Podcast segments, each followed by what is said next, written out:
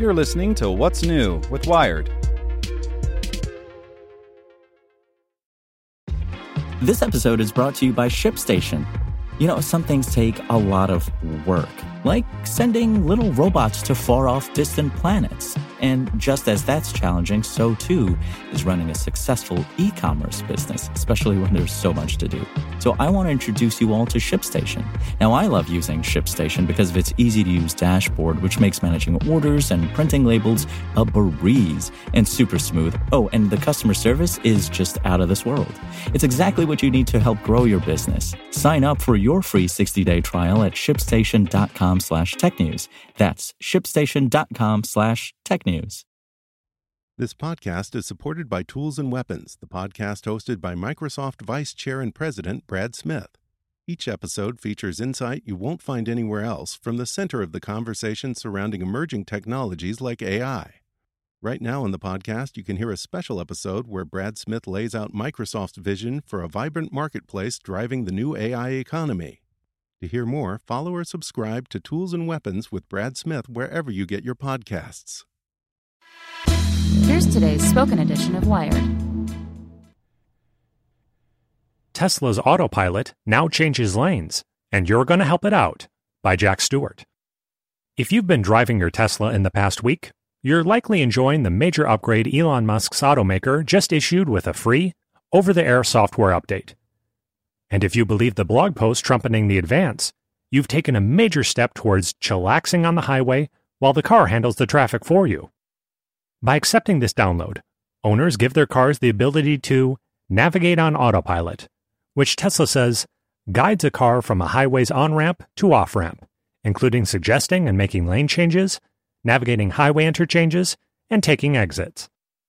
It comes with a mass of caveats, though, not least that the driver still has to stay in control and confirm every single move the computer comes up with.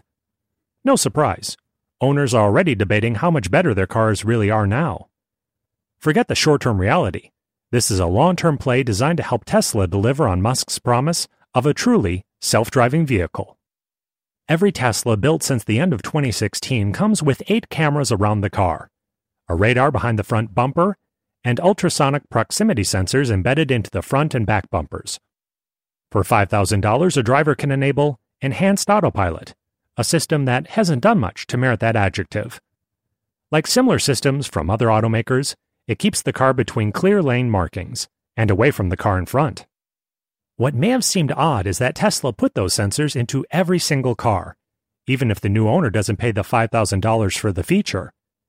It just doesn't unlock the software that makes autopilot work. That's an expensive move for an automaker stretched for money, but it's a clever one. The big upside for Tesla is data gathering. The automaker can run its software in shadow mode on all those cars to test new features against real roads without the drivers ever being aware. The fleet of Tesla vehicles, growing at around 30,000 cars per month now, scoops up data about the environment and driver behavior on a wide scale at speed. That's how Tesla can say it has covered tens of millions of miles to validate this latest Navigate on Autopilot feature, running it in the background, testing what the computer would have done, and how that compares to what a well behaved human did. Tesla can also upload data from cars to run in simulators to shake out as many bugs as possible. A wide variety of drivers on different roads also exposes its software to edge cases, weird one offs, like when a worker just happens to have split a line of paint that looks like a lane marking, but only when the sun is low on the horizon. These cases are both strange and countless, and a major pain for people working on self driving. A video released by Tesla shows how Navigate on Autopilot should work. The driver enters a destination into the car's navigation via the touch screen and hits a new Navigate on Autopilot button. Then they use Autopilot as normal, when it's safe to do so by double tapping a steering wheel stalk. But now, on roads where lane change suggestions are available, which is supposed to be on limited access highways, an on screen graphic of their car will show with a blue line, shooting ahead, highlighting what it considers the best path. That will usually be straight on, but say there's a slow truck up ahead. The blue line will bend to show a switch to the left lane.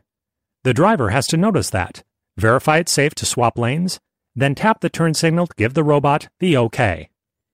Then the car should execute the maneuver. In typical Tesla style, options for how aggressive that merge can be are named mild, average, or Mad Max. The car will also chime gently along, with the suggestion on screen if the lane change is an essential one to stay on the suggested nav route. If you think it's a stupid or dangerous idea, just ignore it. Some drivers are already reporting that it feels like a gimmick. On my morning commute downtown, Navigate on autopilot sticks like glue to the left lane until a quarter mile from the exit, where it finally decides to try to cross six lanes, one Atlanta driver griped on Reddit. That's about two miles too late. Others complain that it's distracting to try and keep an eye on the screen for suggested changes. But that's also useful information for Elon's automaker. Tesla and other vehicle manufacturers really need to understand how humans interact with different levels of autonomy, says Costa Samaras, a civil engineer who studies electric and autonomous vehicles at Carnegie Mellon University. Do drivers use the suggestions? How confident are they in them? And how quickly do they notice and accept them?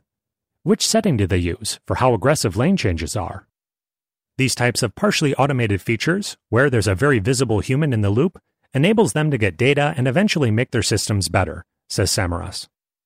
Of course, Tesla also wants customers to give it money, not just data.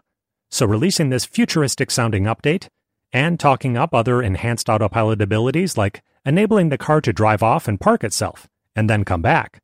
Musk says some version of that might be ready in six weeks. Might mean more people will pay the $5,000 for sensors that Tesla will install anyway. That's important while the company tries to make a profit for a second quarter in a row.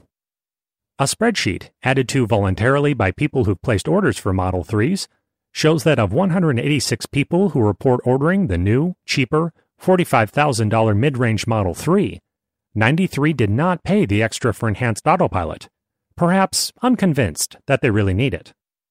But if Tesla is using the data it can collect well, then the system should get better over time, convincing more people. Each confirmed or ignored suggested lane change from the human driver is a data point for how good the idea was.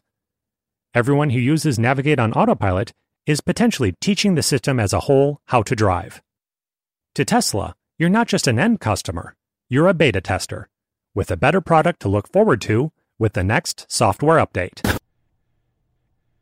Hope you enjoyed this spoken edition of Wired News. And if you'd like more, search for Wired Science and Wired Business. Want to learn how you can make smarter decisions with your money? Well, I've got the podcast for you. I'm Sean Pyles, and I host NerdWallet's Smart Money Podcast. Our show features our team of nerds, personal finance experts in credit cards, banking, investing, and more. And they'll help you make the most of your money while cutting through the clutter and misinformation in today's world of personal finance. You'll get clarity on strategies to help you build your wealth, invest wisely, shop for financial products, and plan for major life events. Listen to NerdWallet's Smart Money Podcast wherever you get your podcasts.